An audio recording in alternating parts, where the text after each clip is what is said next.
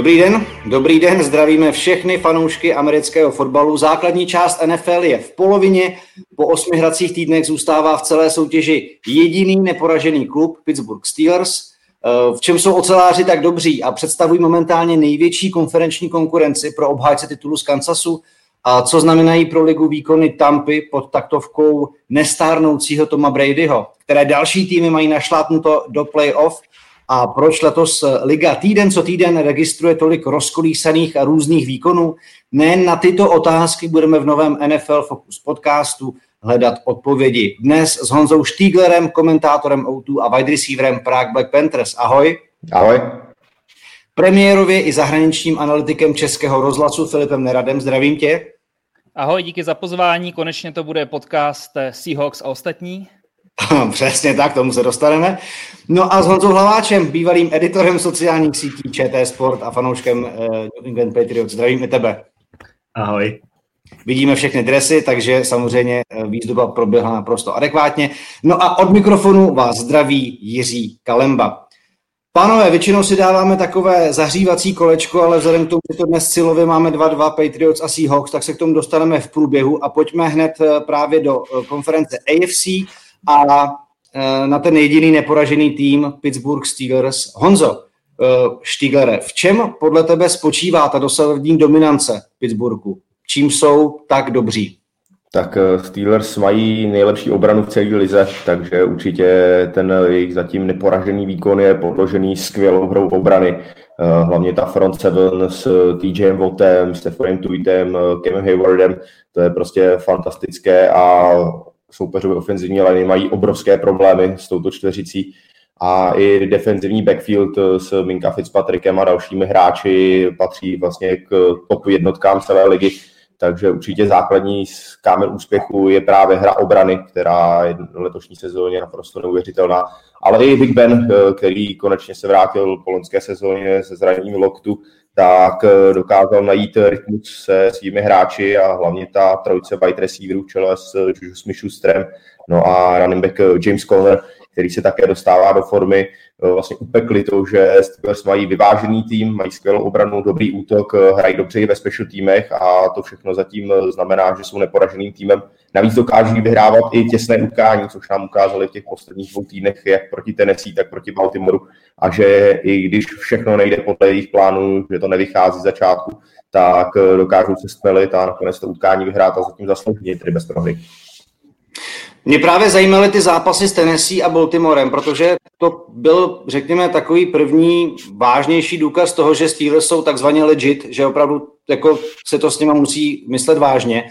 Ale byly to úplně obrácené zápasy, protože zatímco uh, proti Tennessee uh, Steelers válcovali první poločas a pak vlastně vítězili díky tomu, že Titans nedali poslední field goal a nešlo to utkání do prodloužení, tak tady Baltimore byl, je válcoval po zemi prvním poločase, ale nakonec, nakonec to Steelers zase dokázali zvládnout. Jako vlastně byly to dva různé scénáře, oba dva těsné, ale prostě dokázali podle vás na to, že prostě Steelers mají na tyhle ty těžké zápasy páky? Já si myslím, že, že ano. Eh, ono, v podstatě já jsem to minulé utkání proti Baltimoru, vlastně to utkání kola, jak se říkalo, tak jsem dokonce i komentoval. A je pravda, že Ravens celý zápas měli pod kontrolou, byli lepším týmem a v podstatě jenom dva turnovery znamenaly, že Steelers byli stále v tom zápase, no jenomže pak přišel třetí a prostě Steelers ukázali tu svou sílu, jak jsou kvalitním a vyspělým týmem a že stačí jeden moment v tom utkání a i když jim to nejde, tak dokážou přepnout a pak už to utkání doválčili do vítězního konce, takže já si myslím, že tyhle dva zápasy nám ukázaly, že to nemusí být vždycky hezké, ale prostě když se vyhrává, tak se vyhrává. Teď se právě taky ukázalo podle mě ta uh, velká psychická odolnost toho týmu a hlavně zkušenosti Big Bena, který loni samozřejmě hrozně chyběl, teď možná i ten rok mu vlastně pomohl, že on si odpočinul a odpočinul se i ze těch, těch zraněních, co ho provázeli teďka tou kariérou a pro něj si myslím, že i tenhle ten rok nebo případně ten další bude takový all in, vlastně všechno nebo nic a pro Steelers vlastně to může být poslední možnost s ním vyhrát něco velkého a takhle oni podle mě budou hrát celou sezónu a můžou se dostat daleko, protože no. určitě patří mezi, tím, mezi ty favority. Podle mě, když se podíváme na jejich rozpis zápasů, tak eh, těch opravdu jako mimořádně těžkých soupeřů už moc nebudou mít. Eh, v divizi ještě samozřejmě jednou potkají Baltimore a eh, podle mě jako skončí základní část jedním z nejlepších jako rekordů, jednou z nejlepších bilancí a určitě to v playoff pak bude zajímavé sledovat.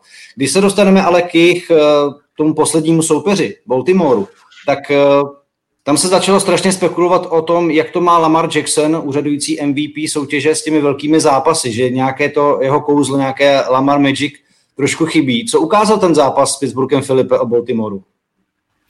No, podle mě přesně tak, no, že ty velké zápasy mu nejdou, už to bylo vidět v třetím víku proti, proti Chiefs, kdy taky prohráli. Lamar hraje skvěle proti takovým těm slabším týmům, ale pak, když narazí na nějaký silnější, dostane se potlak, tak eh, přestane házet přesně a mm, možná si ani tolik nevěří proti těm eh, silným týmům, protože už to bylo vidět třeba i v minulý sezóně nebo potom v playoff. Eh, a tohle to se potom přenáší i, i na to mužstvo, takže Ravens zvládají skvěle ty zápasy proti těm slabším soupeřům, jsme to mohli vidět proti Texan, proti Clevelandu.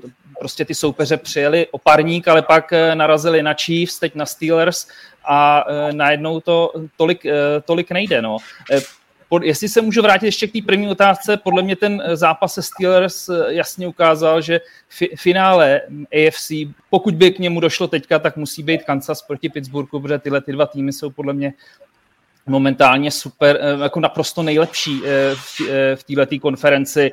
Jak už tady říkal Honza Stiegler, Pittsburgh má naprosto fenomenální obranu. Mně se hrozně líbí TJ Watt, který jakoby definitivně vystupoval ze stínu toho svého mnohem slavnějšího bráchy JJ Watta, jakoby od něj přebíral tu štafetu toho jednoho z nejlepších eh, obránců, eh, obránců v lize a pro mě je teďka TJ Watt jedním z horkých kandidátů na eh, si defenzivního hráče roku. Mně se zase na druhou stranu v ofenzivě líbí velice receiver Claypool, který podle mě hraje jako fantasticky a je to taková další zbraň k Šustrovi, řekněme, který už je známý v poslední sezóně dvou, jako takový jako výrazný hráč. A když zůstaneme ještě uh, na závěr v téhleté divizi, tak tam samozřejmě patří také Cleveland, který prokázal určité zlepšení, už jsme se o nich bavili i v minulých podcastech, ale došlo v nich výrazné věci, zranění uh, Odela Begema juniora. Uh, jak to podle tebe Honzo Hlaváči bude s Clevelandem dál a nebude mu bez uh, Beckhama třeba i lépe, jak někde i zaznívá? To je vlastně takový paradoxní. Oni jsou teďka 5-3, což podle mě pro fanoušky Clevelandu v této fázi po těch vlastně letech, co oni si prožili, může být vlastně fantastický. Na druhou stranu eh, v tuhle chvíli eh, to moc neřeší, protože samozřejmě ten boj o to teďka vlastně nově otevřené sedmé místo tady v playoff, o který si myslím, že Cleveland bude bojovat až do konce, je pořád hodně otevřený. Tenhle ten zápas, který oni se hráli s Raiders, byl podle mě hodně, hodně důležitý a Myslím si, že tahle ta prohra je právě v tom závěrečném zúčtování může zmrzet, eh, protože když se podívám na ty týmy, které tam jsou nejvíc řazený o tohoto sedmý místo v AFC, tak to právě je podle mě Cleveland, Miami, kteří, kteří vyhráli teďka vlastně tři zápasy za sebou přesvědčivě. Určitě podle mě můžou promluvit o ten boj do, o playoff.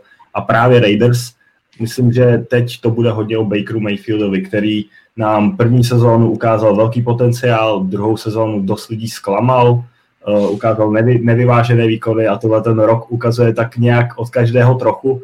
Je to každý zápas uh, trošku něco jiného. Viděl jsem takový hezký, hezký graf na NFL Memes, kde ukázali cykl Bakera Mayfielda, uh, zahrát hrozně, uh, ukázat svoji underdog mentality, že jo, zahrát, uh, zahrát skvěle. Zahrát dobře ve zápase, který je o ničem. Vyzvá, vyzvát se těm kritikům, že jo, a zase zahrát hrozně, tak v tomhle tom cyklu přijde se tuhle sezónu pořád dokola. Bylo vlastně vidět zápas proti Steelers, který byl šílený, pak uh, skvělý zápas proti Bengals minulý týden a teď vlastně tohleto představení v úplně šílených podmínkách, tam uh, strašný, strašný vítr, že jo, uh, hrozný, uh, hrozný déšť skombinovaný se sněhem hodně, hodně těžké, ale pro Cleveland druhá věc, která bude důležitá, jak si řekl, zranění Odell Beckhama juniora, já si myslím určitě ztráta, protože ať se tady budeme jako bavit o tom, jak on se chová mimo hřiště, ty příběhy, co o něm slýcháme, že dělá ve svém soukromí, hodně, hodně výstřední, hodně výstřední muž asi, ale na druhou stranu já myslím, že on pro ten tým dýchá, je to takové to, že někteří lidé říkají, vidíte ho, jak nadává na hřišti, jak je nespokojený, frustrovaný, podle mě to prostě u něj je ten obrovský zápal. Bylo to vlastně vidět i při tom zranění, kde on tam šel do takového úplně nesmyslného teklu, až bych řekl, při kterém si bohužel, bohužel přivodil to zranění kolene, kterého letos už nepustí na hřiště právě to bylo vidět, že tohleto ten Pittsburgh, pardon, tohleto Cleveland samozřejmě bude postrádat. Na druhou stranu po tomhle zápase se vyhnuli podle mě úplně smrtící kulce, což by bylo zranění Milese Gereta, který samozřejmě letos hraje na úrovni nejlepších defenzivních hráčů ligy a kdyby vlastně on měl chybět nějakou delší dobu, což se nepotvrdilo, tak si myslím, že pro Cleveland by to mohlo být smrtící a i pro ty ambice playoff eh, by tím mohly být daleko, daleko menší. Tady bude taky podle mě záležet, kdy se vrátí Nick Chubb, který je podle mě jakoby klíčový pro ofenzívu Clevelandu. Prostě na něm, na něm hodně stála ta, ta běhová ofenzíva a který byl podle mě důležitější pro ofenzivu možná než, než Odell Beckham. Takže zatím, teď to tam prostě celý táhne Karim Hunt, ale pokud by, pokud by se nějak vrátil brzy Nick Chubb, tak myslím, že jako to posílí prostě tu ofenzívu Clevelandu a můžou, můžou se utkat o to, o to sedmý místo. Tak když už si Filipe nakousil teď nějakou pozici running backa, tak se pojďme přesunout do divize AFC South, kde hraje jedno z největších monster v profesionálních sportech eh, současné doby. Jmenuje se Derek Henry, hraje za Tennessee Titans a uh, vůbec výkony Tennessee se také vlastně hodně probíraly, začaly velice dobře, loni to z toho bylo docela překvapivé, uh, finále konference, ale letos už to vypadá, že s nimi všichni jako počítají jako do jednoho z top týmu, top týmu AFC. A Honzo Štíglere, co vlastně výkony Tennessee zatím ukazují a jsou oprávněné ty debaty o tom, že by se Derek Henry jako jeden z mála vlastně ne quarterbacků měl zařadit do nejužší konverzace o MVP, tedy nejužitečnějšího hráče ligy? Já se přiznám, já jsem byl k Titans pořád skeptický, vlastně už od loňského roku, kdy v půlce sezóny měnili Mariotu, šli k Tannehillovi a začali ten svůj krásný běh, který skončil až v AFC Championship Game, kde vyřadili Ravens a na lopatě měli i Chiefs, tak jsem si pořád říkal, že to byla taková skoda okolností, ale Mike Vrabel, hlavní trenér, ukázal, že je prostě trenérem, za kterým hráči jdou, za kterým táhnou a chtějí hrát a teď už musím přiznat, že Titans eh, jsou opravdu týmem, který eh, je legit, který chce jít na playoff a chce udělat znovu dobré výsledky, protože ten tým mají také velmi dobře poskládaný a právě s Derrickem Henrym eh, to je síla, se kterou se musí počítat a v podstatě proti kterémukoliv týmu, pokud proti vám běhá borec, který vypadá jako defenzivní lineman, rychlý je skoro jako receiver a tvrdý je jako nějaké beranidlo, tak je dost těžké ho zastavovat a ukazuje se to ve všech těch zápasech a já si myslím, že s Henrym můžou mít uh, znovu šanci na úspěch, pokud teda vydrží zdraví. Samozřejmě on uh, nemá nějaké úplně náchylnosti ke zraněním, ale těch balonů dostává hodně. No a v letošní sezóně s kolem 800 naběhaných jardů, 8 touchdownů a rozhodně by měl být v té širší diskuzi o MVP sezóny, ale tím, jak hraje Russell Wilson a další quarterbacki, tak si myslím, že to bude spíš takový ten člen, aby se neřeklo, že tam jsou jenom quarterbacki, tak se tam dají, ale tu reálnou šanci na to vítězství v téhle prestižní anketě si myslím, že nemá, ale tomu neubírá nic na tom, že je možná jedním z těch nejdůležitějších hráčů pro svůj tým skrz celou NFL. Co, co vy další a, a vaše názory na MVP a, a vůbec Derika Henryho? Tak Já tady souhlasím s Honzou, bohužel prostě MVP bývá quarterback, v tomhle to má Henry vlastně smůlu. Offensive Player of the Year, možná opravdu Henryho zastavit, to musíte, to musíte opravdu už být špička v obraně. Je to neuvěřitelné, že vlastně ty obrany vědí, co je čeká a pořád ho nedokážu zastavit. To o něm co vypovídá a Tennessee, Tennessee uh, musí, musí mnout ruce, že právě Henryho mají ve své soupisce, protože myslím si, že ten tým ho hodně táhne. No sam, samozřejmě podle mě má letos životní sezónu, tahne tu neskutečnou ofenzívu Seahawks, takže jako tady nemůžu říct jiný, jiný jméno než Russell Wilson. No a když zůstaneme tady ještě v téhleté divizi, tak eh, by měla řeč přijít na Colts, o kterých jsme před sezónou jim predikovali velice, řekněme, slibný ročník, vzhledem k tomu, že za dobrou nebo velmi mm, talentovanou ofenzivní lineu přichází zkušený Philip Rivers, ale všichni víme, jak to Philip Rivers eh, v této soutěži v posledních letech má to hodně nahoru dolů. Lepší momenty a pak strašné momenty. A e, i když teda vlastně řekněme, že kolikrát Colts z toho vystříhala jako obrana, výborná, tak já pořád nevím, jako kam bych Colts zařadil. Tak vlastně jako zajímalo, jak vysoko, Filipe, podle tebe můžou Colts jako dojít v AFC s tímhletím nevyrovnaným čímkoliv? Podle mě eh, jednoznačně z Tennessee se budou prát o to, kdo postoupí, eh, kdo postoupí do, do playoff, eh, protože Texans i Jaguars jsou letos naprosto marný, takže tam se to rozhodne mezi těma dvouma týmama a uvidíme tím, že bude sedm, sedm postupovat, jestli to náhodou si nebudou mít ten ne, nepostoupí oba, ale každopádně Colts a Tennessee jsou jako jasní dva adepti z AFC South na, eh, na postup. To, co se říkalo Filipu Riversovi, je samozřejmě pravda. Na druhou stranu, podle mě on v Colts eh, má momentálně lepší tým, než měl, než měl eh, v Chargers. Oni mají skvělou ofenzivní lineu i obranu. Momentálně, když jsem se koukal, tak jsou snad úplně první v lize, co se týče, co se týče obrany možná nemají tak kvalitní pasraž, ale ta obrana je opravdu skvělá, takže i přes ty nevyrovnané výkony Riverse by jim to podle mě mělo eh, minimálně na playoff eh, stačit, nebo ten boj o playoff. Každopádně se ale podle mě potvrzuje to, o čem se mluvilo už před sezónou, že Rivers je řešení na jednu, maximálně dvě sezóny a zdá se, že už i po téhle sezóně budou muset eh, Colts začít hledat nějakou svoji budoucnost na pozici franchise quarterbacka. Po jedničce draftu, jako v případě Peytona Manninga nebo Edru eh, Laka asi, asi nesáhnout, že by k ním Trevor Lawrence eh, propadnul, to se nedá očekávat, ale pokud Colts chtějí být tím contendrem, pomýšlet na Super Bowl, což podle mě tenhle ten neskutečně talentovaný tým jakoby v budoucnu by mohl nebo má na to nějaký potenciál, tak bude nutně potřebovat nějakého stabilního, kvalitního špičkového quarterbacka a tím teda Philip Rivers není. To musí přijít někdo mladší. No, tak pojďme dál. Pojďme za Kansasem do AFC West. Eh, chvilku po tom, co jsme dodělali eh, vlastně letošní první už podcast v rámci rozjeté sezony, kde Kansas vypadal velmi suverénně, tak hned na to padl uh, z Las Vegas Raiders.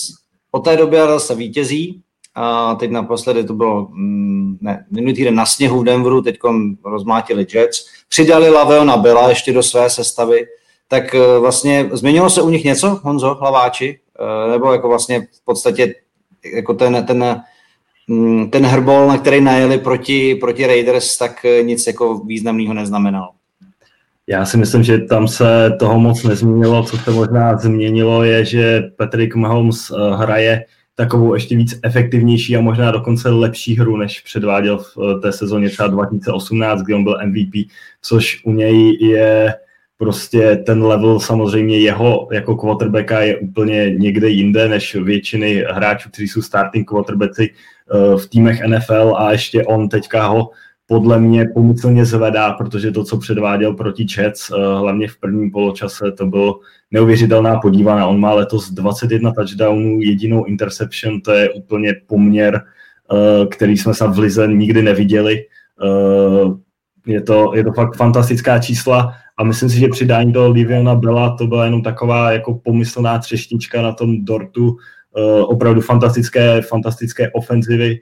Chiefs samozřejmě zatím jsme, ho, zatím jsme ho moc neviděli v akci, ale jestli jeho má někdo využít, tak ofenzivní mozek Andyho Reida určitě ho zapojí a Uh, jak už uh, myslím Filip zmínil v Clevelandu například se ukázalo velmi důležité, že uh, místo Čaba teďka může nastupovat Karim Hunt a vlastně ta ofenziva se tolik nezadrhla. Tady samozřejmě pokud Chiefs přijdou o fantastického rukýho uh, Edmunce Hilario, tak může, může vlastně uh, nahradit Le'Veon Bell mrknutím oka a ten tým pojede vlastně dál. Uh, Chiefs jednoznačně pro mě je pořád největší favorit celé NFL na Super Bowl a jak si říkal, to prohra s Oaklandem, to byl podle mě jenom takový hrbolek na další úspěšné cestě. No a když teda jsme zmínili Raiders, uh, Honzo Stieglere, tak uh, co vlastně ukázala ta výhra proti Chiefs? Jsou to jako, je to, je to dobrý materiál pro playoff, se kterým se dá pracovat u Raiders? Já si myslím, že určitě to je materiál pro playoff, že John Gruden s Mikem Mayokem na tom mají samozřejmě lvý podíl, jakožto hlavní trenér a generální manažer.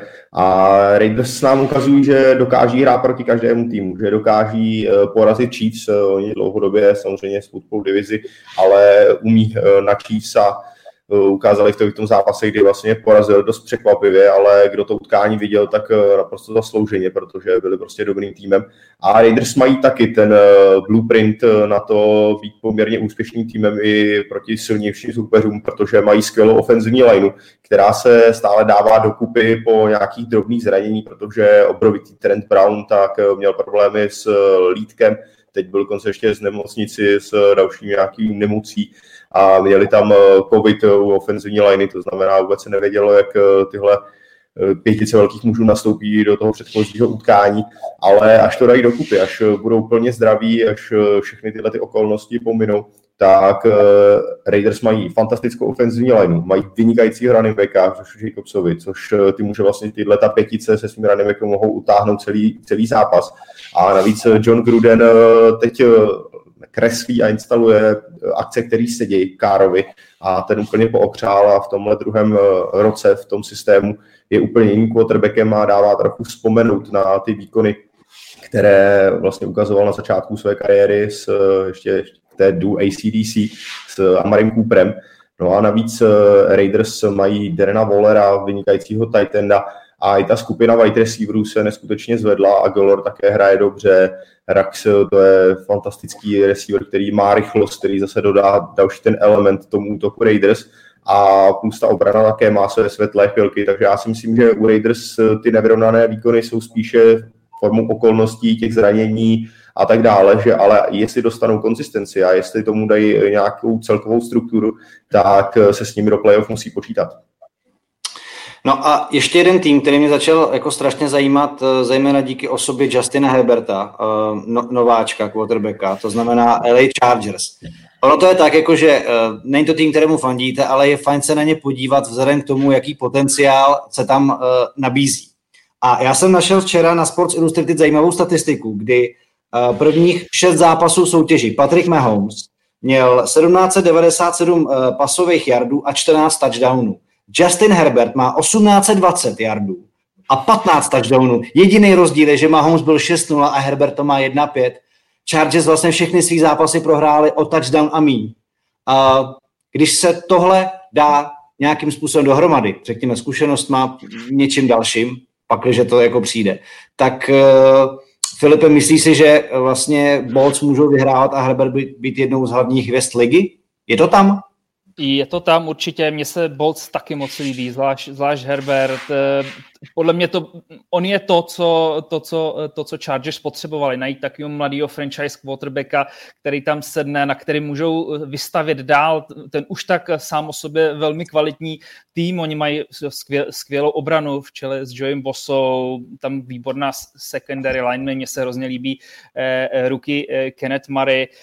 A teďka v Herbertovi získali quarterbacka s obrovským potenciálem. On sice jakoby dělá nějaký chyby, které právě vycházejí z toho, že ještě jako nemá dostatek zkušeností, ale musíme brát v potaz to, že on tuhle sezónu vlastně neměl hrát. On, on, on měl být tou dvojkou za Taylorem, měl se učit eh, a naskočit eh, někdy v té, ideálně v příští sezóně nebo někdy v těch příštích sezónách a místo toho se teď eh, učí na hřišti, a coach eh, Anthony Lynn, myslím, jako nemá důvod ho měnit, navíc tedy Taylor je stále, stále zraněný s tou, s tou propíchnutou plící, takže jako určitě Chargers jsou tým, který se vyplatí sledovat, mně se, mně se hrozně líbí.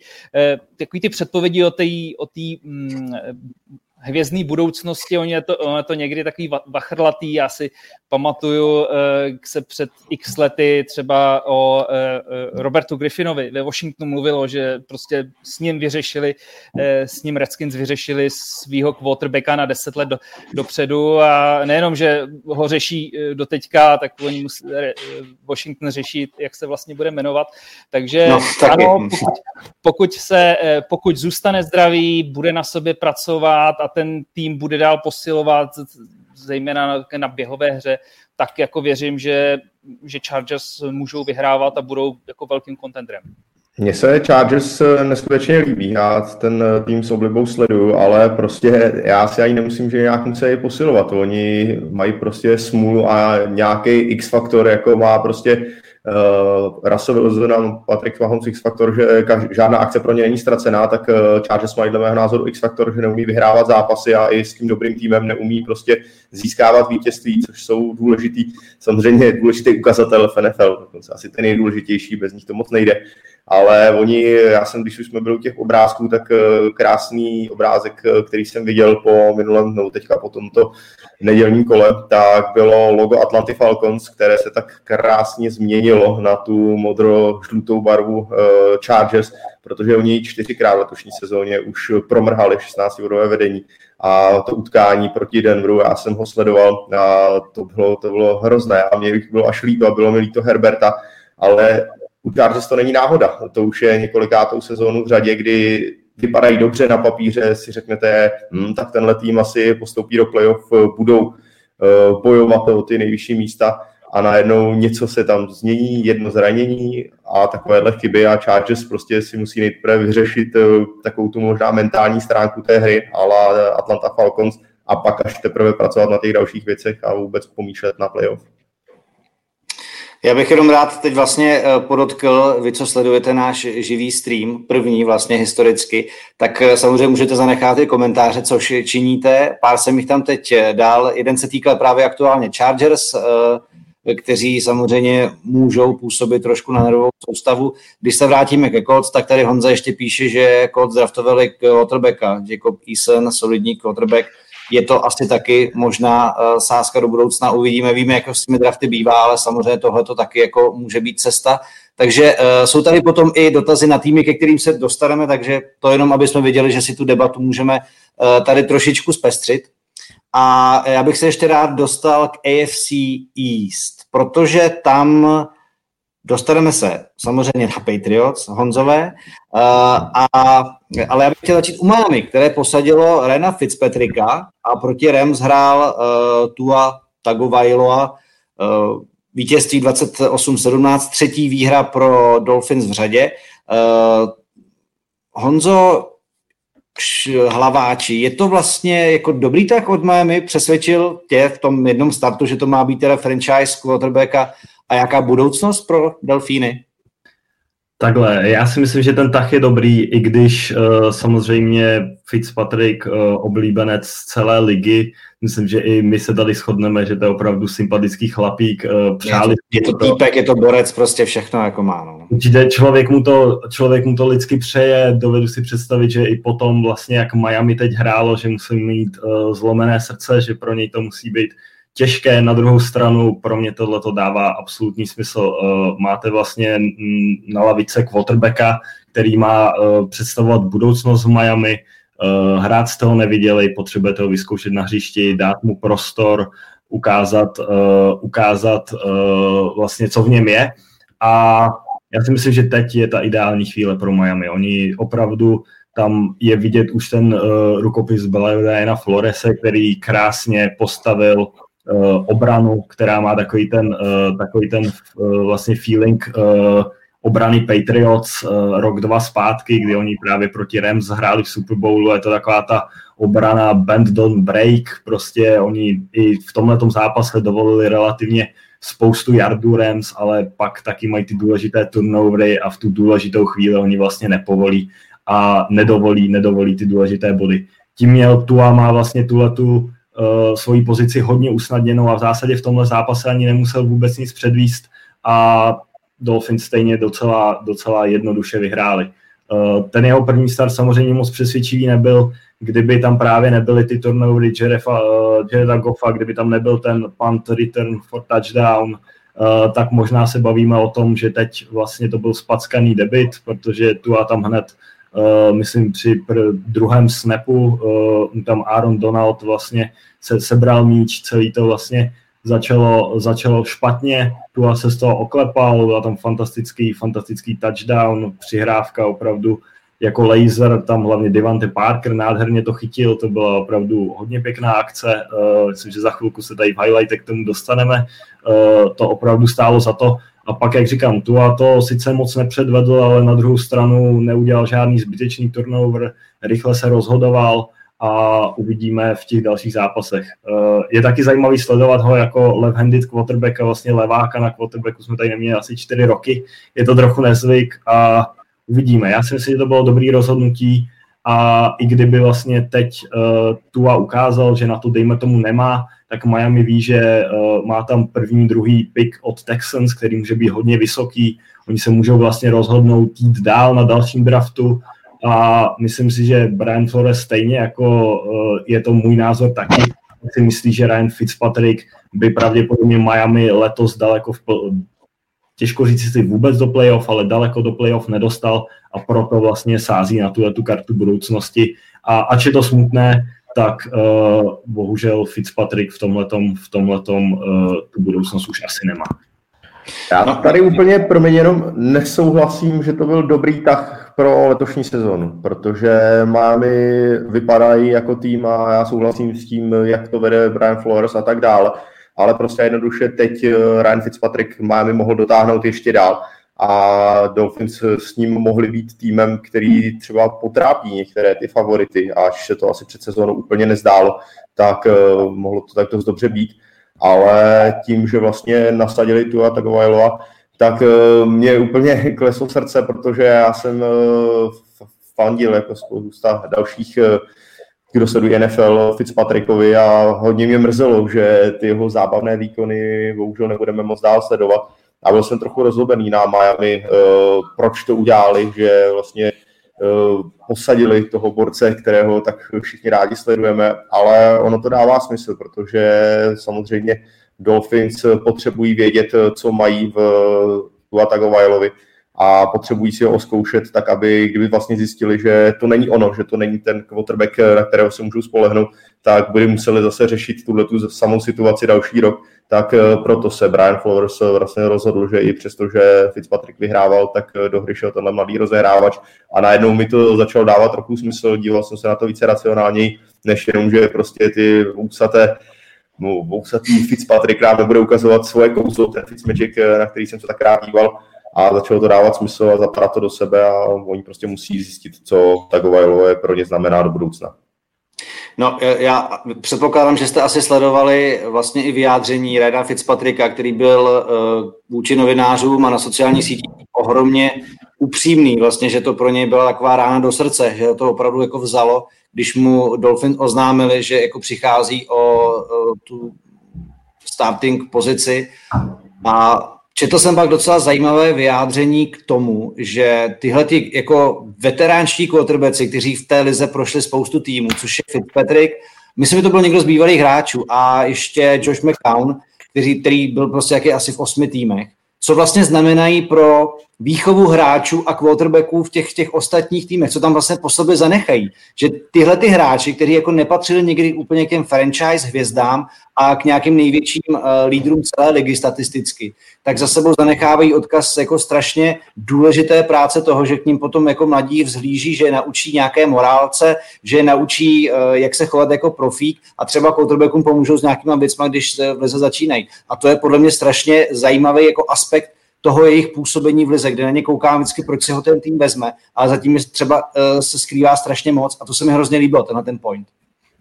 Určitě ano. Patrick je i modní ikona, takže jako je tam i tady ta... To je, já, jsem to, já jsem to četl eh, samozřejmě několik těch článků a taky jsem to zkoumal a on je tam dva přístupy. Samozřejmě budete mít hráče jako je Fitzpatrick McCall, který sice na hřišti nejsou to nejlepší, ale přesně ty mladé quarterbacky vám odučí a řeknou jim všechny své tajnůstky a to, co se naučili za ty dlouhá léta. A pak samozřejmě můžete mít eh, quarterbacka Brad Favre, který byl prostě fantastický quarterback, ale jak sám Aaron Rodgers říkal, že od něho se nedozvěděl vůbec nic. Takže ono tom najít, eh, najít si tu nějakou svoji cestu a získat si ty zkušenosti je dost složité v té NFL a pokud vám ty vlastně předají ty zkušenosti i na úkor toho, že už třeba nebudou hrát, tak si toho ty týmy neskutečně váží a proto je prostě zapisují do soupisek a proto ty, ta, ten strom vlastně od těchto quarterbacků, a další je prostě taký, jaký je. Já bych tak. jenom přidal k Miami rychle. Uh, mně se strašně líbí a myslím si, že by to nemělo zapadnout, jak vlastně za ten uh, pouhý rok dokázal Brian Flores úplně ten tým otočit, tým, který byl, uh, dá se říct, prochných zbytku NFL minulý rok. Pamatujeme si ten příčerný začátek Miami. Letos Ty lidi odcházeli tam, co utíkali, to byla diaspora, že jo, hráčů v podstatě. Já Mandu Patriots tam vyhráli asi o 40 bodů, to bylo v druhém, myslím, v druhém týdnu nebo něco takového. Teď vlastně karta se otočila, víme, kde jsou Patriots, a za chvilku se o tom budeme bavit. Miami zase contender, contender pro playoff a samozřejmě je tady quarterback, quarterback dost možná budoucnosti, krásný advisíři. Uh, quarterback dost možná budoucnosti teď získá cené zkušenosti a příští rok to může být v Miami hodně zajímavý, protože ta obrana, jak říkám, uh, velmi, velmi pohled, uh, pohledný a uh, účinný způsob hry. Special týmy taky tam mají takový ten klasický Patriots podpis, kde vidíme jejich uh, velký zásah do zápasu a myslím si, že od Miami se dají do budoucnosti čekat docela velké Tak, teď přichází přesně to, co avizoval Honzo. Honzové, jako někdy to prostě přijít muselo. Někdy to prostě přijít muselo. Užívali jste si to asi dvě dekády, ale mám tu nadpis problémy Patriots. I když to v úvodu sezony, i když to v úvodu sezony vypadalo, že v podstatě odchod Bradyho Beliček se s tím dokázal uh, poprat, Cam Newton uh, tomu dával jakousi jiskru, ale teď je to trápení na trápení nevím, jestli zápas byl s nějakým způsobem tak symbolicky nenaznačil uh, jako jí při, předání moci v této divizi, ale zaznívají už, uh, řekněme, nějaké hlasy ohledně rebuildu, to znamená přestavby týmu. Mě by zajímalo, jak tu současnou situaci hodnotí tedy fanoušci New England Patriots. Může začít teda Honza Štígler klidně.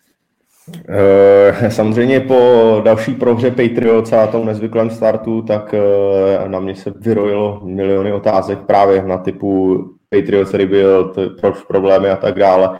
A já pořád odpovídám to samé a já si myslím, že eh, vlastně když navážu na to, co jsme byli před sezónou, tak když jsme tady spolu měli eh, ten podcast, tak eh, já jsem zmiňoval, že si myslím, že Bills letos budou lepší než Patriots, že vyhrají divizi po dlouhé době, ale že si nemyslím, že to bude tak špatné od Patriots. A já nevěřím tomu, že Patriots jdou letos do rebuildu. Prostě tomu nevěřím a tohle není Beličíkův styl. Ono se to za těch 20 let, těch úspěšných 20 let Patriots, tak po každé tam byly nějaké náznaky, že se třeba začal prohrávat, tak okamžitě rebuild, rebuild, ale prostě Beličík takhle nefunguje. On sice teď říká, že ten tým je slabší, protože oni opravdu v vozovkách vyprodali se a na tom salary capu a na těch penězích, co dávali dobrým hráčům v těch posledních pěti letech, ale získali za to tři Super Bowly, to znamená, bylo to vykoupeno tím úspěchem a letošní sezóně tam je víc těch faktorů. Já si myslím, že jedním z nich není Tom Brady, protože oni ani v loňském roce nehrál tak, jak by mohl hrát, ale ten, ty roviny toho neúspěchu a kategorie neúspěchu jsou za prvé option out, protože Donta Hightower a vlastně nejlepší linebacker Patriots a jediný, který tam zůstal po loňském roce, který tvrdil obranu a hlavně tu běhovou, tak šel pryč vlastně duše celé obrany a najednou právě běhová obrana má obrovské problémy. Marcus Cannon na pozici ofenzivního tekla také uh, hrál svoji roli v tom dobrém běhovém toku Patriots a Patrick Chunk, všichni tři vlastně nenastoupili do sezóny vinou koronavirové pandemie tím, že využili ten option out a ty citelně chyběli tomu týmu. Na druhá kategorie je to, že Cam Newton nikdy nehrál v takovém pasovém systému, jaký má Josh McDaniels a Patriots, který vlastně budovali z Brady těch uh, x let a prostě on hraje něco jiného a musí se na to trošku, trošku vzpomenout. Třetí je určitě to, že Patriots mají jednu z nejslabších skill pozic eh, na pozici Titan wide receiverů v celé lize. I když Edelmana miluju, je to můj nejoblíbenější hráč, tak je už taky má svůj věk, má zranění. Enkil Harry to je neúplně dobrý výběr, který si Pets vzali. No a v neposlední řadě také turnovery. Patriots uh, ztratili tolik balonů jako snad za, dvě, za dva roky v těch nejlepších letech dohromady a tohle to všechno se skládá a oni jsou tak, jak jsou na tom, ale na druhou stranu tři utkání klidně mohli vyhrát uh, a já si myslím, že do budoucna to ještě nemusí znamenat, že nutně nebudou bojovat o playoff. Já stále věřím v Bila Beličika, věřím v ten systém Patriots a i když to teď nevypadá, tak si myslím, že ještě můžou ukázat, že se po to playoff poperou. Hmm. Já úplně navážu, navážu na to vlastně, čím si skončil zároveň i čím si začal. Tam já si myslím, že přesně trochu chybí ten faktor, faktor Brady.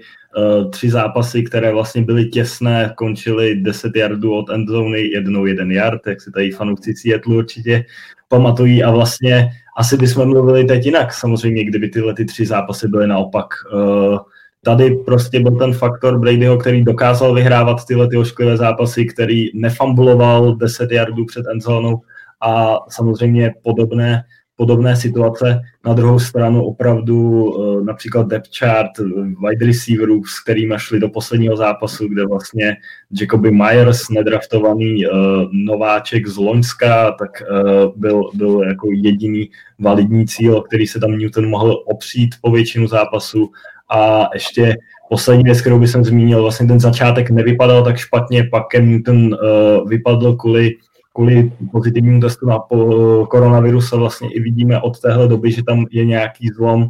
Od té doby on vlastně nezaznamenal pasový touchdown, uh, vrší ty turnovery. Možná tohle to mohl být taky jeden z těch důvodů, proč teď se zrovna Patriots nedaří a jak říká Honza, já pořád věřím, že se to podaří otočit ale Beličík byl celkově v této sezóně eh, ve velmi těžké pozici, ten tým prostě neměl prostředky na to se zlepšit a uvidíme, uvidíme, jak to bude příští rok, až se uvolní cap space, možná přijde nějaký vyšší uh, draft pick po dlouhé době a taky uvidíme, jakou cestu se Patriots vydají z hlediska quarterbacka.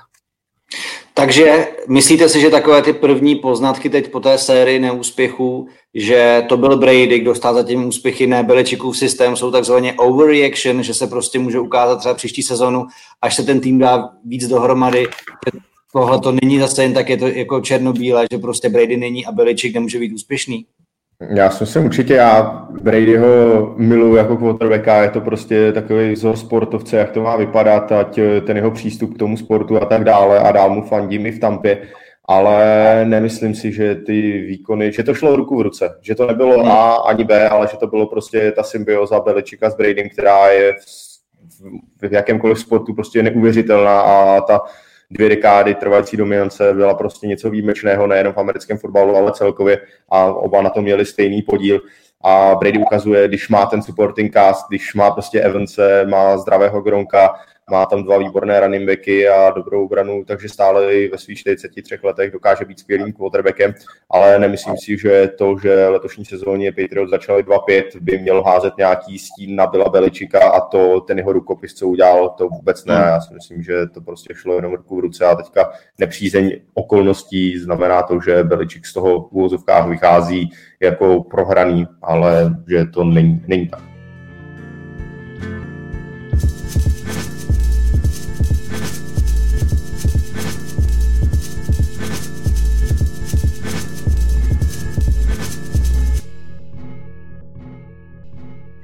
Dobře, mě to, mě to k AFC stačí, takže jsme zhruba v polovině našeho povídání, právě protože jdeme do NFC a tam musíme za nejlepším týmem, co se týká bilance. Bilance 6-1, Seattle Seahawks. Filipe, ukaž, ukaž, co máš na tričku pořádně. To je náhodička. Tak, dobře, takhle. A na druhou stranu, na druhou stranu, i když Russell Wilson hraje výborně, i když DK Metcalf je brzo možná nejlepší receiver v lize, nebo už je, nevím, nechci jako zase znít jako zaujatě, uh, Wilson má skvělou chemii s těmi receivery, tak uh, obrana prostě předvádí jako když teď proti 49ers měli Seahawks velice dobré momenty, tak ta obrana prostě nepřesvědčivá ve spoustě statistických ukazatelů, jedna z nejhorších v soutěži. Tak každý zápas v podstatě, jak se to říká, umí se hrát s každým. Každý zápas je drama většinou do poslední chvíle. Dá se s tím dojít daleko, Filipe? No, podle mě se dojde eh, tam, dokud se nenarazí na tým, který nedovolí eh, Wilsonovi a Paul naházet tolik bodů, že, že, eh, že, že, že ten tým prostě nepřehází, že nepřijede ta útočná mašina. Ta obrana je opravdu tak není, není moc dobrá. Já se teda, ono se o tom mluvilo už před sezónou, já, se oba, já jsem čekal, že to bude ještě daleko horší, třeba ten, ten poslední zápas proti 49ers, i když velmi v ofenzivě oslabených, ještě se jim tam postupně ty největší ESA eh, odstoupili během toho zápasu, tak eh, to, kam měli tam eh, Bobby Wagner, KJ Wright, tam měli výborné momenty, ale jako zatím to tahne ten, ten útok, ta ofenzíva je úplně úžasná, jak už jsem tady říkal, Russell Wilson podle mě jasný kandidát číslo jedna na, na MVP, DK Metcalf, to je neskutečný zvíře, co on tam předvádí, to je teďka uh, v Good Morning Football, jak jsi to zmiňoval, jako tam mluvili o tom, že brzy to bude asi nejlepší wide receiver v lize, teď prostě proti Arizoně ten jeho možná první obraný zákrok, který předved ten běh na zpátek po tom interceptionu, eh, podle mě ten eh, Buda Baker z Arizony ještě teďka někde doma sedí a přemýšlí, jak to, že s tím, jak to, s tím nedoběh, jak to, že ho Metcalf tam prostě jako stihnul. Takže to, to byla jedna jako... z nejhustších akcí, který jsem viděl za dlouhou dobu. Tenhle ten, tenhle ten jako hustle play od taková rychlost, ne, ne, neuvěřitelný. DK Metcalf, vy jste to neviděli nikdo, podívejte se DK Metcalf proti Arizoně, jak do, dohnat Budu Bakera. Já jsem, přiznám se, možná ani nikdy neviděl tolik memů z NFL, jako právě na tady ten rán, tam bylo prostě jako přirovnání lidstvo a rok 2020 a podobně, jako úžasné jako ofenzíva Seahawks je skvělá, ale není postavená jenom na DK Metcalfovi. Eh, mně se líbí ta variabilita, prostě v příštím zápase může být hvězda Tyler Lockett, teď se má eh, vracet Chris Carson, takže opět může, eh, posílí se ta běhová hra, teďka v tom posledním zápase s 49ers se hrálo až třetím quarterbackem, protože Carson i Carlos Hyde jsou zraněný, nebo byli zraněný, takže teď prostě DJ Dallas, nováček a dal, to, dal dva touchdowny, takže jakoby ta ofenzíva je opravdu super našlapaná, ale achilovou patou je ta, je ta defenzíva, bohužel ten rush tam furt není, teď se prostě spekulovalo, koho by ještě před koncem toho přestupového období mohli ulovit. Přes, získali ze Cincinnati Carlose Dunlopa, jsou, jako hodně mluvilo se o Ryanu Kerriganovi z Washingtonu, McKinley z Atlanty, ale eh, ani jednoho z nich eh, ty týmy nechtěli pustit. Teď k mání by mohl být eh, Ryan Anderson z Washingtonu. Myslím, že pokud chtějí to dotáhnout do finále konference nebo do Super Bowlu, tak prostě musí zapracovat na té obraně, musí ještě někoho přivést, protože se obávám, že kdyby se třeba ve finále konferenci sešli s, s Tampou, tak ta je ve všech těch ukazatelích asi lepší a ta je schopná tu, tu šílenou ofenzi, tu úžasnou ofenzivu Seahawks prostě zastavit momentálně. No a takhle to milé děti vypadá, když u Patriots a Seahawks mluví uh, jejich fanoušci, protože tolik informací jen tak někde nedostanete. Uh, naprosto vyčerpávající analýza od uh, Filipa Nerada a chcete ještě něco přidat k Seahawks, třeba Honzo Štíglere? Ne, já si myslím, že bylo řečeno všechno. Je to krásně vidět, když si tady popovídáme dva na dva. Uh, takže já si myslím, že tam bylo všechno řečeno a já, já si ho věřím, já jim věřím hodně a ten efekt Rasla Velzna a ta jeho taková ten X-faktor toho vítězství, který v sobě má, je prostě něco, co Seahawks může dotáhnout daleko a je to tým, který bude určitě bojovat toto, aby došel do Super Bowlu a byl tím nejlepším v celé konferenci NFC. No a e, samozřejmě komentáře e, podobného ražení e, můžete posílat dál, že Hawks by na Packers třeba seděli, něco zbylová hra, svou obran dokázal minimálně přibrzdit od Daniela, tak v pořádku, ale NFC West se přezdívá NFC Best z nějakého důvodu, tam jsou týmy, které to jsme hodně našlápnuto. Ale jak Arizona, tak LA Rams už měli momenty, kdy to vypadalo, že to zase jako není až tak dominantní nebo až tak bezproblémové, jak by se mohlo zdát. A že to vypadalo, že obrany trošku už možná vyřešili Kyla Mariho, i když proti Seahawks zahrál fantastický zápas. Teď zase Rams nedokázali přetlačit Miami, docela uh, zase si jako mm, několikrát taky jako měli takové, řekněme, jako slepé uličky v těch výkonech. Tak kde na tom podle tebe uh, Honzo Hlaváči lépe, jako z těchto těch dvou týmů, jestli Arizona nebo Rams, protože oba dva vypadají podobně dobře, ale vždycky tam jako pak něco chvilku hapruje. Uh, takhle, jak si řekl, jsou tam občas ty výkony trochu jako na houpačce. Arizona Sejka veze na šňůře tří výher. Uh, tenhle ten týden odpočívali, tak uvidíme, kde naváží. A já si myslím, že ta Arizona je teďka styl z této dvojice je na tom lépe. I když hodně se mi líbí pořád defenziva Rams, uh, která právě i stála za tím nepříliš podařeným debutem vlastně tu i v Miami, kde oni opravdu ho drželi pod tlakem celou dobu a myslím si, že pořád jsou právě jedna z těch uh, dominantních jednotek uh, v celém vlastně NFL a právě můžou být i recept, recept na světlo, který si myslím, že s ním může mít právě problém, že tohle může být jedna z těch obrance zastaví. Na druhou stranu tady máme dvě trochu podle mě rozdílné ofenzivy, kde vlastně Kyle Murray hraje skoro až na úrovni, bych řekl, těch širších kandidátů na MVP. Uh, trochu mi to po, právě připomíná Lamara Jacksona z minulé sezóny, kde, jak si právě řekl, uh, obranci občas ním ještě neví, rado, uh, neví rady a on samozřejmě tam má skvělou tu supporting cast, kde DeAndre Hopkins opravdu pořád jeden z těch nejlepších wide receiverů a naprostý vlastně magnet na jakýkoliv míč, který hodíte jeho směrem, což samozřejmě hodně pomáhá. A právě na druhé straně ta nekonzistence Rams v útoku, kde Jared Goff je schopný sice naházet 355 yardů, ale zároveň čtyři turnovery v prvním poločase, jako to teďka bylo z Miami, uh, což snad byl teprve čtvrtý quarterback, kterému se to v kariéře přihodilo, něco takového. A to prostě jsou výkony, kterými samozřejmě daleko nedojdete. A momentálně oba dva týmy mají, uh, mají na to se dostat do playoff, ale musí, musí vyladit tu konzistenci výkonu a budou to mít neskutečně těžký, protože samozřejmě, jak si řekl, NFC West strašně těžká konference a každý zápas i, i s vlastně zraněními zdecimovanými 49ers bude hodně těžký. A právě k 49ers se chci dostat, protože tam je to samozřejmě po tomhle víkendu úplně jinak, než se ještě před tímhle tím eh, zápasem 8. kola zdálo. Jimmy Garoppolo měl určité problémy, trápil ho zranění, byl na chvilku posazen, ale teď bude chybět stejně jako uh, tight end George Kittle. Uh, což pro 49ers představuje velké problémy. A Honzo Štígler mě by zajímalo, že se trošičku začíná zvažovat o tom, jestli Jimmy G nedostal tu svou velkou smlouvu, což bylo asi po čtyřech uh, dobrých zápasech moc brzo, a jestli vlastně uh, může být jako pro 49ers on tou budoucností, protože uh, ta letošní sezona jako z jeho pohledu nebyla úplně uh, fantastická. A když se podíváme do playoff loňského roku a ten jejich Super Bowl run, tak to taky hodně šlo spíš po zemi přes eh, ty silné running backy. Co bys tomu řekl? Jak to bude ve 49ers teď podle tebe?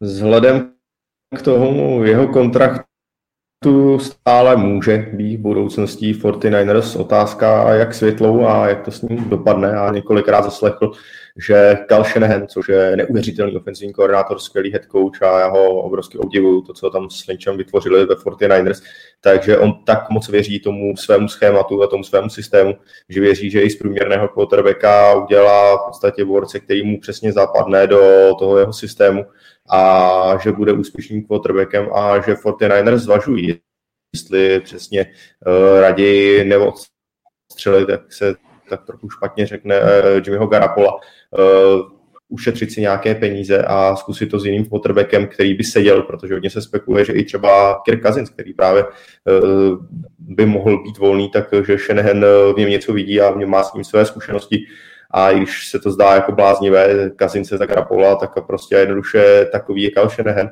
No já si dost dobře myslím s těmi výkony a souhlasím s tebou, že to loňské playoff a ty výkony letos možná spíš trochu uh, 49ers brzdí a že do příštího roku, že třeba on nemusí být tím quarterbackem číslo jedna na soupisce 49ers. Eh, zajímavá samozřejmě takový eh, možná čtení až moc do budoucnosti, ale po zápase s Patriots se tam hodně bavil s Joshem McDanielsem, takže třeba Garapolo zpátky do Patriots, ale to už je hodně nanesené. Uvidíme, jak to dopadne. A já si myslím, že vůbec není nereálné, že Garapolo po sezóně třeba nebude quarterbackem 49ers a těm zraněním, tak 49ers eh, mají obrovskou smůlu na zranění. A já už jsem to říkal několikrát i v přenosech to říkám, já si myslím, že by se měli podívat do ten strength and condition kouče a trochu něco měnit v té přípravě, protože tohle už není normální, že ta smůla tam může být, zranění tam můžou být, ale ne takhle každý rok. A v podstatě oni jenom v loňském roce to tak nějak udrželi bez nějakých vážnějších zranění a dostali se do Super Bowlu, ale vlastně všechny ty tři roky tam měli obrovské problémy a možná by měli se trochu zamyslet i na tou přípravou a na těch příprav hráčů v posilovně, běhání a conditioning a tak dále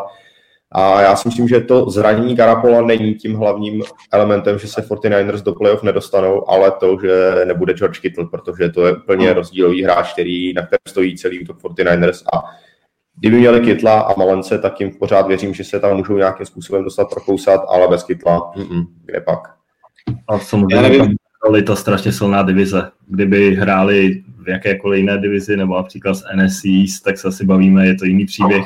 A jestli ty zranění může něco vyřešit, tak jedině, jak si správně řekl Honzo, vlastně play calling eh, Kyla Shanahana, který občas dokáže ty zápasy vyhrát jenom svým trenérským rozhodnutí, co jsme právě viděli například i v zápase Patriots. Kde... Hele, já nevím, jestli jste to zaznamenali včera, ale uh, na, sítích, na sítích uh, se zveřejnil, uh, zveřejnil prohlášení Rasla Wilsona o tom, kolik investuje ročně vlastně do péče o svoje tělo a kolik zaměstnává lidí. Uh, on si vzal vlastně příklad z Lebrona Jamese a to je právě ten jakoby, inspirace pro hráče 49ers. Neříkám, že to tak můžou dělat všichni, to všichni můžou dovolit.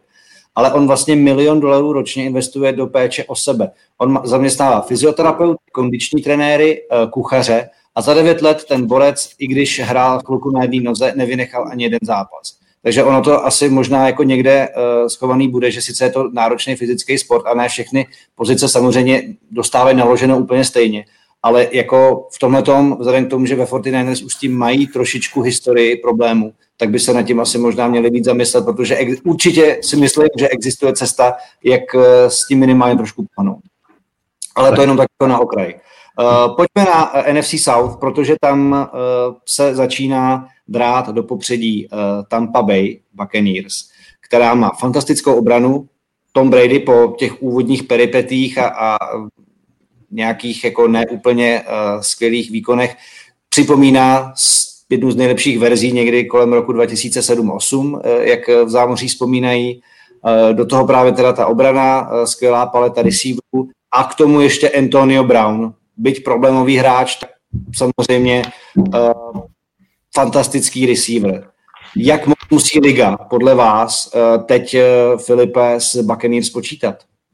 No určitě musí, no. Prostě teď jsou, Buccaneers jsou na vlně, já musím říct, že pro mě to je trochu překvapením, já jsem nevěřil, že si ten, eh, ten nový útok eh, pod vedením Bradyho a Gronka tak rychle sedne, myslel jsem, že se budou hledat eh, trochu, trochu díl, ale potvrzuje se, že Bruce Arians je jeden z nejlepších ofenzivních koučů v lize, takže teď, teď jako hrajou skvěle, i když zrovna ten včerejší zápas proti Giants to nebyla úplně hit paráda, žádný ranec Giants nenaložili, naopak většinu zápasu hm, prohrávali, museli se do poslední v podstatě minuty klepat, jestli to, jestli to Giants nesrovnají, takže to ale jako bez diskuze Tampa míří, míří do playoff, všechno ostatní by bylo asi velký překvapení. Jako velkou zásluhu na to má ta, ta skvělá obrana, ta, jestli se nepletu, jako nějak druhá nejlepší, nebo na tu se taky jako hrozně, hrozně dobře kouká, tam vynikající secondary, hrozně se mi líbí linebacker eh, Jamal Dean, jako such, prostě spousta, spousta skvělých obránců. Eh, takže pokud se jim ta soupiska nějak nepozraňuje, tak eh, tenhle tým eh, klidně může dojít až, až do, do finále konference. Brady zkušenosti v playoff má, jako umí, umí v playoff vyhrávat, navíc už asi dva roky Super Bowl nevyhrál, takže určitě má zase, má zase, zase chuť. Teď otázka je, co udělá ten příchod Antonia Brauna. Já se musím přiznat, že já úplně nejsem fanouškem tady těch příchodů těchto řekněme, vyhaslých hvězd. Podle mě AB už jako ne, nedokáže navázat na ty své nejlepší roky, co, mě, co měl v Pittsburghu a jsem docela rád, že po něm nesáhli Seahawks, což byla taky taková spekulace, že by Seahawks ho mohli, mohli vzít, tak nevím, proč by to dělali, protože tam jaksi, zrovna tohle to není post, kde by Seattle jak se tlačila bota, takže jako by jsem rád, že, že, že si ho nevzali. Takže uvidíme, no, co, co ten jeho příchod do té kabiny udělá, zdali nějaký jeho výstřelky ji spíš nerozlože, jestli se, jestli se dokáže uklidnit a jak si obětovat se nebo děl, eh, hrát eh, pro tým místo pro to, aby vytvářel další nějaký eh, titulky, titulky v bulváru. Každopádně si myslím, že i když tam bude, tak až se Goodwin uzdraví, tak stejnak jako by těma wide receiverama číslo jedna v, v Tampě zůstanou Goodwin a Evans. No, tak mě by zajímalo, jak Honzové sledují vlastně Toma Bradyho a to, jak si zvyká na uh, systém Bruce Arience, který ho na začátku uh, ligy se jako neváhal hodit pod autobus a říct, že to prostě byly jeho chyby a že něco nevěděl, ale teď už čtyři zápasy bez eh, interception, mám takový pocit za sebou, jsou z toho jako výhry, rozdrcení, že třeba z dostuzení Rodgerse a, a Green Bay Packers, tak jak, že se v něm jako probouzí ten spící obr zase. Tak já můžu říct, že já se tím vlastně zlepšuju náladu teďka v poslední době samozřejmě, protože uh, jak už říkal Honza, samozřejmě Bradyho pořád, pořád sleduju, Gronk uh, taky samozřejmě uh, a oba dva teď tím to zrovna skvěle, skvěle funguje. Uh, hlavně ta Tampa celkově, já si myslím, že každý, kdo fandí fotbalu, tak musí je bavit uh, jak ofenziva, tak defenziva Tampy, která je neuvěřitelně kreativní pod Todem Bowlesem a ty jejich zápasy jsou, prostě je to zábava uh, a já říkám, Tampě přeju, přeju jí kvůli tomu Bradymu, myslím si, že ten tým má strašně našlapanou soupisku, vlastně úplně tam nevidím slabiny, když se podíváme na skvělou ofenzivní lineu, kterou, eh, na kterou se Brady může spolehnout, myslím teďka uh, proti Giants byl sice dvakrát sekován, ale měl tam nějakých 100 snapů bez seku, nebo nějakou takovou neuvěřitelnou dlouhou sérii, samozřejmě obrana, to už jsme si, už jsme si řekli, že tam je obrovská síla Bucks, uh, spolehlivý kicker, skvělý wide receiver. A teď je Antonio Brown, který samozřejmě je trošku otazníkem, protože nikdo ho rok neviděl a když jsme ho před rokem viděli, tak uh, ten jeden zápas nám ukázal, že on opravdu pořád je ta špička špičky. Zvědavý, jak zapadne do kabiny, samozřejmě může, může to vychýlit nějaký směrem, ale jestli bych si měl říct dva lidi, kteří ho v lize dokážou udržet, a ukočírovat to Tom Brady jako quarterback a Bruce Arians jako trenér, který ho samozřejmě moc dobře zná z Pittsburghu. Sám, uh, myslím, před půl rokem říkal, že Antonio Browna určitě ne, protože s ním měl nějaké problémy v kabině, teď zase otočil, nevěřím, nevěřím, že by šel vlastně do takového risku, kdyby nevěřil, že ho dokáží udržet v vlati a kdyby neviděl na nějakých uh, soukromých tréninkách a vlastně tomu, co mu Antonio Brown ukázal, že on může pořád být uh, přínosný.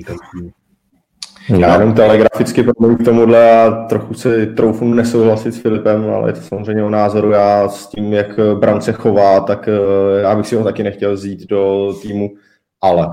A to je to velké ale, on je to fantastický receiver a i přesto, že vlastně toho moc nenahrá za ty poslední roky, tak pokud je na hřišti, tak to je difference maker a může být klidně jako před Evansem, před Goodwinem číslo jedna receiver, navíc Brady ho miluje za ty jeho krátké působení v Patriots, viděl něco, co neviděl od Randyho moce v jeho nejlepších letech a pokud eh, to Brown aspoň trošku tady si dá dokupit, tak eh, to bude prostě, to je posila jako hrom a ten může dotáhnout eh, těmi výkony jako Bucks do Super Bowlu. Ale samozřejmě názor, jinak jako vůbec nesouhlasím s tím, jaký to je hráč a já bych si taky nechtěl vzít, ale Prostě já bych ho do Patriots teďka bral všema deseti a hladil bych ho a děkoval bych mu, ať hraje u nás. No, tak je ono na, na, jako na jednu stranu vlastně, když ho ani Beličik jako nedokázal úplně pořádně skrotit, aby tam jako zůstal nějakou delší dobu, tak uh, jako víme, že ty démony nějaký v sobě trošku má. Jestli je dokázal trošku skrotit, tak uh, bude samozřejmě pro Tampu jako ohromná zbraň a přesně jako difference maker. Na druhou stranu, jako, když si už vezmeme, s čím pracuje, koho zase dokázal vytáhnout vlastně jako uh, na výsluní, jako třeba Scotty Miller. Že jo? Všichni se baví o tom, že Mike Evans nemá tak výraznou sezónu, Goodwin byl zraněný zatím v většinu první poloviny, ale Scotty Miller před, předvádí fantastické výkony. A je pravda, že kromě Randyho moce neměl Tom Brady a jako Julian Edelman uh, promine, ale prostě neměl žádnou tak jako takovou tu deep threat, opravdu někoho prostě z špičkového receivera, prostě jednoho z nejlepších v lize. Tak uh, tohleto, kdyby jako s Brownem dali dohromady, tak jako bych se bál být zbytkem NFC a možná zbytkem celé ligy. Pojďme ale trošku pokročit, pojďme pokročit dál od Tampy, která se to samozřejmě zasloužila, to je jasné. Uh, co se týče Saints, tam bych si to dovolil přeskočit, jsme tady hodně řešili, hodně to eh, záleží na Alvinu Kamarovi, který samozřejmě taky uh, hraje fantasticky jak po zemi, tak i na ty krátké screeny. Je, je velmi produktivní. Ale já bych šel do NFC North, protože by mě zajímalo, Honzo Štíglere, co se děje s Packers. Protože Tampa je dokázala poměrně jasně přejet, teď ale poměrně nečekaně prohráli s Vikings, kteří měli jedno vítězství do té doby a nedokázali si s nimi moc jako účinně poradit. Delvin Cook eh, hrál, odehrál skvělý zápas, ale vůbec to prostě Packers nějakým způsobem trošičku drhne. Co to podle tebe znamená, nebo čím to může být? Uh, výkony obrany, tam to je docela jednoznačné, protože když povolíte soupeři 170 yardů na zápas, tak je asi něco špatně a dost těžko se vyhrává. Notabene, když Cook si opravdu dělal, co chtěl a prostě jednoduše obrana musí zabrat a musí se dostat zpátky do rytmu a samozřejmě nepomáhá Packers ani to, že není Aaron Jones, což je vlastně klíčový článek nejen běhové hry, ale vlastně na ty krátké přihrávky pro Aarona Rodgerse, takže myslím si, že u Packers eh, ty poslední neúspěchy a to, že trošku jdou z té formy, kterou měli na začátku roku, je díky nekonzistentní hře obrany a to, že tam prostě není Aaron Jones. A až to zase dá trochu spraví, až obrana bude hrát o něco lépe, Rodgers dostane druhého Aarona Jonese, tak eh, Packers se znovu budou hrát to ty nejvyšší příčky. Tady Radim Polák, což je asi velký fanoušek Packers, který už předpovídá Seattle, že jednak skončí zase na Packers, tak radši drutí teď, než potom v playoff. Takže eh, v tomhle tom je vždycky jako podle mě kouzlo té sezony, že se po každém týdnu hodnotí nějaká tendence a v podstatě to, co vypadá nějak na začátku roku, je pak stejně o tom, jak se dokážete, pokud míříte do playoff, jak se dokážete dát dohromady, jestli vám nechybí důležití hráči a jakou formu potom vlastně eh, na playoff chytnete, protože v tomhle tom je ta sezona NFL ohromně nekompromisní a vlastně i krásná, protože uh, prostě nejde o tom, jaký, jako jestli vám zrovna nevíde jeden zápas v rámci nějakého týdne, ale jak to pak dáte dohromady na tu samozřejmě nejdůležitější uh, část sezony. No a když jsme teda ještě NFC North, uh, Filipe, uh, co Bears Alliance? Tam je to takové, jako že Bears na základě toho losu měli dobrý začátek soutěže, dokázali porazit i Tampu, ale Eh, teď zase nevypadají úplně přesvědčivě. Lions taky jako co o tom jako si myslet tady o těch zbývajících uh, hráčích uh, v NFC North? Podle mě u těchto dvou týmů se projevují ty jejich starý známý bolesti. Chicago v podstatě nemá útok a hlavně nemá pořádného quarterbacka. Po tom, co nepřesvědčil Trubisky, tak eh, tam si nastoupil Fouls, ale ten se ukázal, že taky není řešením, že to je v podstatě eh, z bláta, eh, z bláta do louže, takže mě osobně by možná ani moc nepřekvapilo, kdyby za pár zápasů se Trubisky zase na tu pozici toho startera vrátil. Podle mě by to nebylo o nic horší, než, než je to momentálně, momentálně s Foulsem. Chicago má výbornou obranu, ale hm, ta jako všech, všechno prostě eh, nezachrání, takže podle mě Bears bude po sezóně čekat opět hledání nějakého nového starting quarterbacka.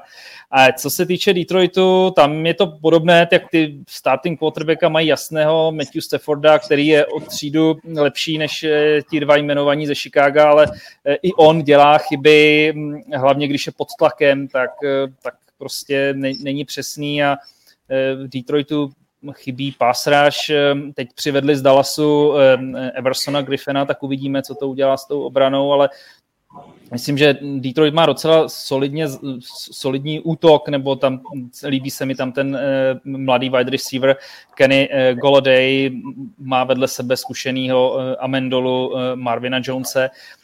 Myslím si, že pokud jeden z těchto eh, týmů by postoupil do playoff, což si moc nemyslím, tak pokud by se to jednomu z nich povedlo, takže by spíš jako utrpěli playoff, jak se, jak se říká, než že by to bylo nějak jako, jako rozhodně eh, jako dívat se na tady ty dva týmy není letos jako moc velká radost, na rozdíl od jiných, který, o kterých jsme tady dneska mluvili.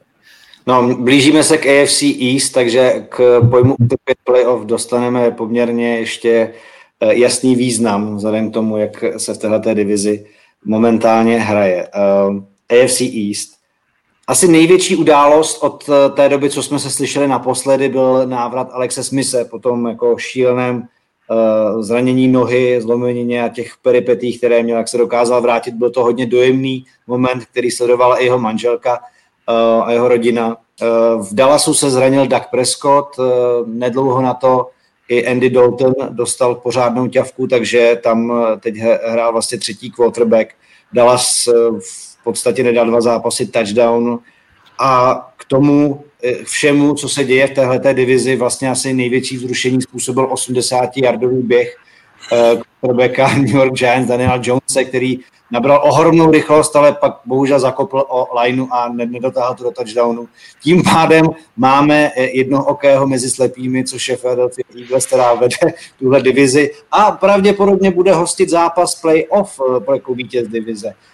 Co se může jako Honzo Hlaváči dít dál v této divizi? Co jako čeká, že nám ještě může jako nabídnout z pohledu možná, nechci být samozřejmě jako přísný, ale fotbalové nekvality. No já začnu tím pozitivním, to bude rychlý, to je vlastně ta jedna věc, kterou si zmínil, návrat Alexe Smise, to byl ohromně emotivní moment, já musím říct, že když jsem si to vlastně přečetl na Twitter, že se to stalo, tak jsem si vrátil živě ten zápas, aby jsem se podíval, tam opravdu chyběla jediná věc, aby tam stálo těch 70 tisíc tleskajících diváků, nebo kolik se jich na FedEx Field vejde, protože to byl opravdu pěkný moment. Já potom, když jsem to sledoval vlastně ty první snapy, mě strašně zatrnulo, vždycky jsem viděl nějaký kontakt, protože asi všichni jsme viděli ty hrůzostrašné fotky, uh, nohy po operaci a čím se Alex Smith prošel.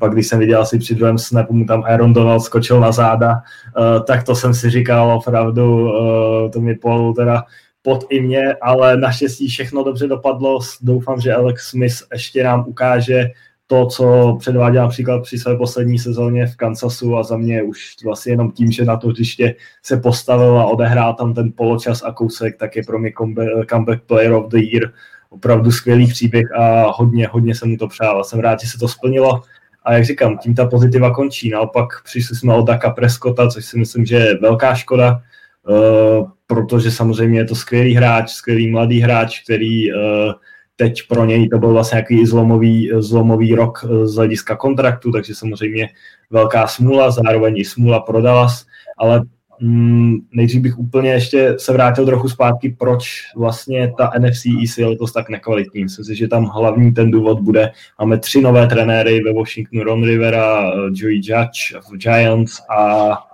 Mike McCarthy v Dallasu tři noví trenéři a ta off-season, kterou jsme letos vlastně zažili úplně bezprecedentní. Já si myslím, že to byl jeden z těch důvodů, proč prostě ty týmy uh, pořád ještě nenašli tu svoji, tu svoji kvalitu a vlastně tu svoji nějakou uh, tvář a proto vlastně tady sledujeme to, co sledujeme. A jak si říkal, zatím to vypadá na Filadelfii, uvidíme, až se vrátí Andy Dalton, je to vlastně přesně to, proč si ho Dallas pořizoval. On je rozhodně nadstandardní backup quarterback, možná nejlepší v lize. Zatím toho moc nepředvedl. Uvidíme, uvidíme jestli se podaří Mikeu McCartney nějak si srovnat tu obranu, která vlastně na papíře nevypadá tak špatně, přitom je naprosto příšerná. Uvidíme uh, wide receiveri, tam jsou neskuteční, Zeke Elliott uh, teď předváděl chyby, na které od něj nejsme, zvykle, uh, nejsme zvyklí, ale může se to tam zlomit. A tady v téhle divizi na vítězství může stačit, uh, na playoff může stačit šest vítězství. A to je něco, na co si myslím, že Dallas nakonec může dosáhnout. A ještě tu Philadelphia, která vlastně hraje tak, jak hraje, pořád může dohonit. Carson Wentz 32 sekund, 12 interceptions, to opravdu není výkon, s kterým byste měli dojít do playoff. Utrpět postup do playoff si myslím, že bude asi úplně na místě. Já jsem opravdu sám zvědav na Andyho Daltona, protože mm, přesně jako já jsem, kdyby se nestala ta věc s tím zraněním, eh, kterou vlastně musel jako vstřebat celý Dallas, tak jsem čekal, že to možná, jako možná pro Dallas nemusí být jako až tak špatné. Sice Dak Prescott měl eh, tu sezonu rozetou skvěle, některé ty zápasy prostě odházel fantasticky. To, že jejich obrana v podstatě existuje jenom na papíře, ale na hřišti ne, to je věc druhá. Ale, ale přesně bych čekal, že vlastně díky Andymu Daltonovi by nemusel jako Dallas na tom být tak špatně. No. Ale otázkou je samozřejmě, co přinese z tohohle pohledu druhá půlka sezony a co se stane v, NFC, v AFC East. Je docela zajímavé, možná už je to taky tím, že vysíláme hodinu a čtvrt, ale že během konverzace o AFC East nám o pár jednotek uh, sledujících uh, klesla sledovanost tohoto streamu, takže možná to jako o něčem vypovídá. A Honzo, ty si chtěl ještě něco dodat, uh, když jsi se odmutoval? Ne, já jenom bohužel NFC East a to je až, až mě trochu líto, že tam ten jeden tým dostane místo do playoff, protože si myslím, že by si to tam zasloužili asi nějaké další týmy, ale necháme se překvapit. A jenom jsem si tam ještě pousmál uh, sám nad sebou trochu, protože já jsem, když jsme se tam zmiňovali ten pozitivní moment a 80-jardový běh Daniela Jonese a pak uh, ta díra, do které sám spadl a zakopl se, tak jsem si vzpomněl sám na sebe, protože já jsem ten uh, zápas živě komentoval a trochu ušla stranou profesionalita a když Daniel Jones běžel, tak jsem byl nadšený a říkal jsem tak, uh, to je nádherný běh, tohle jsme dlouho neviděli. A pak přišlo to zakopnutí a já jsem se podíval svého spolukomentátora a musel začít smát, protože jsem opravdu v té chvíli nevěděl, co mám dělat. A ještě jsem viděl ty záběry ze střídačky Giants, kde jeho spoluhráči se tam smějí, takže na mě to tak dopadlo a sám jsem se cítil ne jako komentátor, ale jako fanoušek, který sedí doma u televize a dívá se na to a tak mi to přišlo sám v sobě, jsem se zasmál, že ten moment byl opravdu velmi zábavný a prostě tohle se dlouho nevidělo v NFL. Jako byl, to jako tu rychlost, kterou nabral, že jo, to v podstatě bylo změřený, že eh, žádný quarterback za posledních x let takhle rychle v NFL neběžel a, ale asi taky ani takhle hezky nespadnul. Prostě, no. no. Přesně jak říkáš, a... my, se, my se smějeme, ale ve skutečnosti ta play byla fantastická, on opravdu možná běžel až zbytečně moc rychle, proto i jeho ty nohy nakonec zradili. Myslím se k tomu Patrick Mahomes se ho zastal a vlastně se k tomu do tomu vyjadřoval. A jak říkáš, no, vtipný moment pro Giants to nakonec skončilo dobře, eh, jako jedna z mála věcí tuhle sezónu. A uh, ještě právě o New York Giants jsme ještě moc nemluvili. Já si myslím, že tam je už taky trochu vidět, že ta karta se může pomalu obracet. Uh, dneska v noci velmi sympatický výkon proti Tampa Bay, kde op- opravdu Tampa byla velkým favoritem. Myslím si, že ta obrana tam začíná ukazovat special týmy, už právě i ten trochu dokopy uh, možná Joeho Judge a uvidíme, jak oni se vlastně vydají v postseason jakou cestou, protože Daniel Jones podle mě pořád není quarterback, který mě by přesvědčil, že by měl být budoucností týmu, protože je šíleně inkonzistentní, ukazuje pořád ty jeho turnovery, věčný, eh, věčný starácení míče, fumbly a podobné věci. Uvidíme, jestli uh, s novým trenérem, což je Joe Judge, a jestli konečně se Giants zbaví i Davida Gentlemana, tak jestli nebudou draftovat, protože by mohli draftovat vysoko v této relativně silný uh, quarterback class, tak uvidíme, jestli se do další sezóny nevydají s nějakou novou nadějí a pak by mohli být už konečně jednou zase uh, vlastně relevantní. Což dlouho nebyli.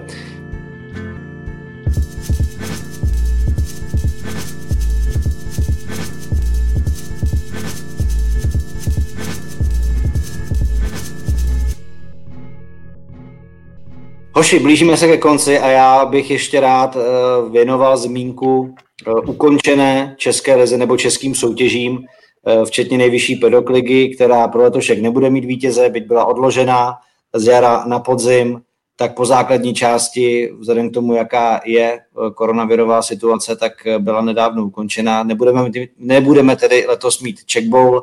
Rozjeto to měli výborně Vysočina Gladiators, eh, neporažení po základní části. Brno Seegers vypadal také velice dobře. Honzo, komu bys věřil? Věřil si rozjeté Vysočině? A jaká, jak velká je škoda, že to letos jako u nás nedopadne, když se to dohrávalo paralelně s NFL ještě navíc? Hmm, samozřejmě asi nejprve té druhé části, taky škoda to je, ale uh, bohužel to uh, rozhodnutí ani jinak uh, dopadnout nemohlo, takhle vlastně tím, jaká ta situace je a že ten sport byl v podstatě zmrazen teď a nemůže se dál hrát, takže tohle bylo celkem logické vyústění, bohužel té situace, která tady je. A ať se nechci dotknout eh, spoustu svých spoluhráčů, kteří jsou eh, jak ve Vysočině, v Brně, v Ústí, kteří všichni byli v playoff a určitě si brousili zuby a v tom je americký fotbal krásný, že základní část můžete projít bez prohry a být nejlepším týmem, ale prostě vám pak eh, jedno utkání nesedne a máte problém. Takže nechci se nikoho dotknout, samozřejmě vím, jaký to je, ale asi bych věřil té největší enklávě hráčů od nás z PvP, která byla ve Vysočině a té obraně, která v podstatě, proti který jsem hraju na každém tréninku. A já si myslím, že to by byl ten klíčový a rozdílový faktor a že by Vysočina si došla pro ten titul, kdyby se ta sezóna dohrála. Dobrá, dobrá. Eh, Filipe, Honzo, máte něco v České lize? Sledovali jste? Sledujete? Já bohu, přiznám se, že moc ne. Já jsem si všiml, že je spoustu vlastně uh, nových týmů a jak říká, jak říká Honza, je vlastně škoda, že ta sezóna nebyla dohrata, ale víme, jaká je teďka situace a doufejme, že příští rok už to zase bude normální a budeme se moc bavit jak americkým fotbalem tady u nás, tak i NFL sezónou s pořádnou off-season, protože uh, letos je to hodně netradiční. Je to tak, je to tak. Hoši, uh, došli jsme nakonec po hodině a 19 minutách. Já vám uh, moc díky za vaše postřehy, za váš čas a za to, že uh, jste přispěli vašimi expertními názory a vědomostmi do dalšího NFL Focus podcastu. Takže Honza Štígler, Honza Hlaváč, Filip Nerad. Moc krát díky, pánové. Díky. Tak No a vám samozřejmě díky za to, že jste sledovali náš stream, anebo pokud jste už využili audio verzi podcastu, že jste, sled, že jste poslouchali náš další podcast. Samozřejmě odkazuji vás na web ČT Sport, na náš YouTube kanál, eh, na všechny podcastové aplikace, kde máme spoustu dalšího eh, podcastového obsahu, včetně fotbalu, hokeje, basketbalu, cyklistiky. No a budeme se těšit zase za čtyři týdny po třech čtvrtinách sezony v NFL, kdy budeme hodnotit, jak už to vypadá krátce před playoff. A, a pokud byste ještě chtěli nějaký obsah amerického fotbalu, tak vás odkážu třeba na magazín Touchdown, který ještě na ČT Sport běží. Každopádně díky moc, mějte se hezky, hlavně pevné zdraví a za nějaké čtyři týdny se s NFL Focus podcastem zase uslyšíme. Mějte se hezky.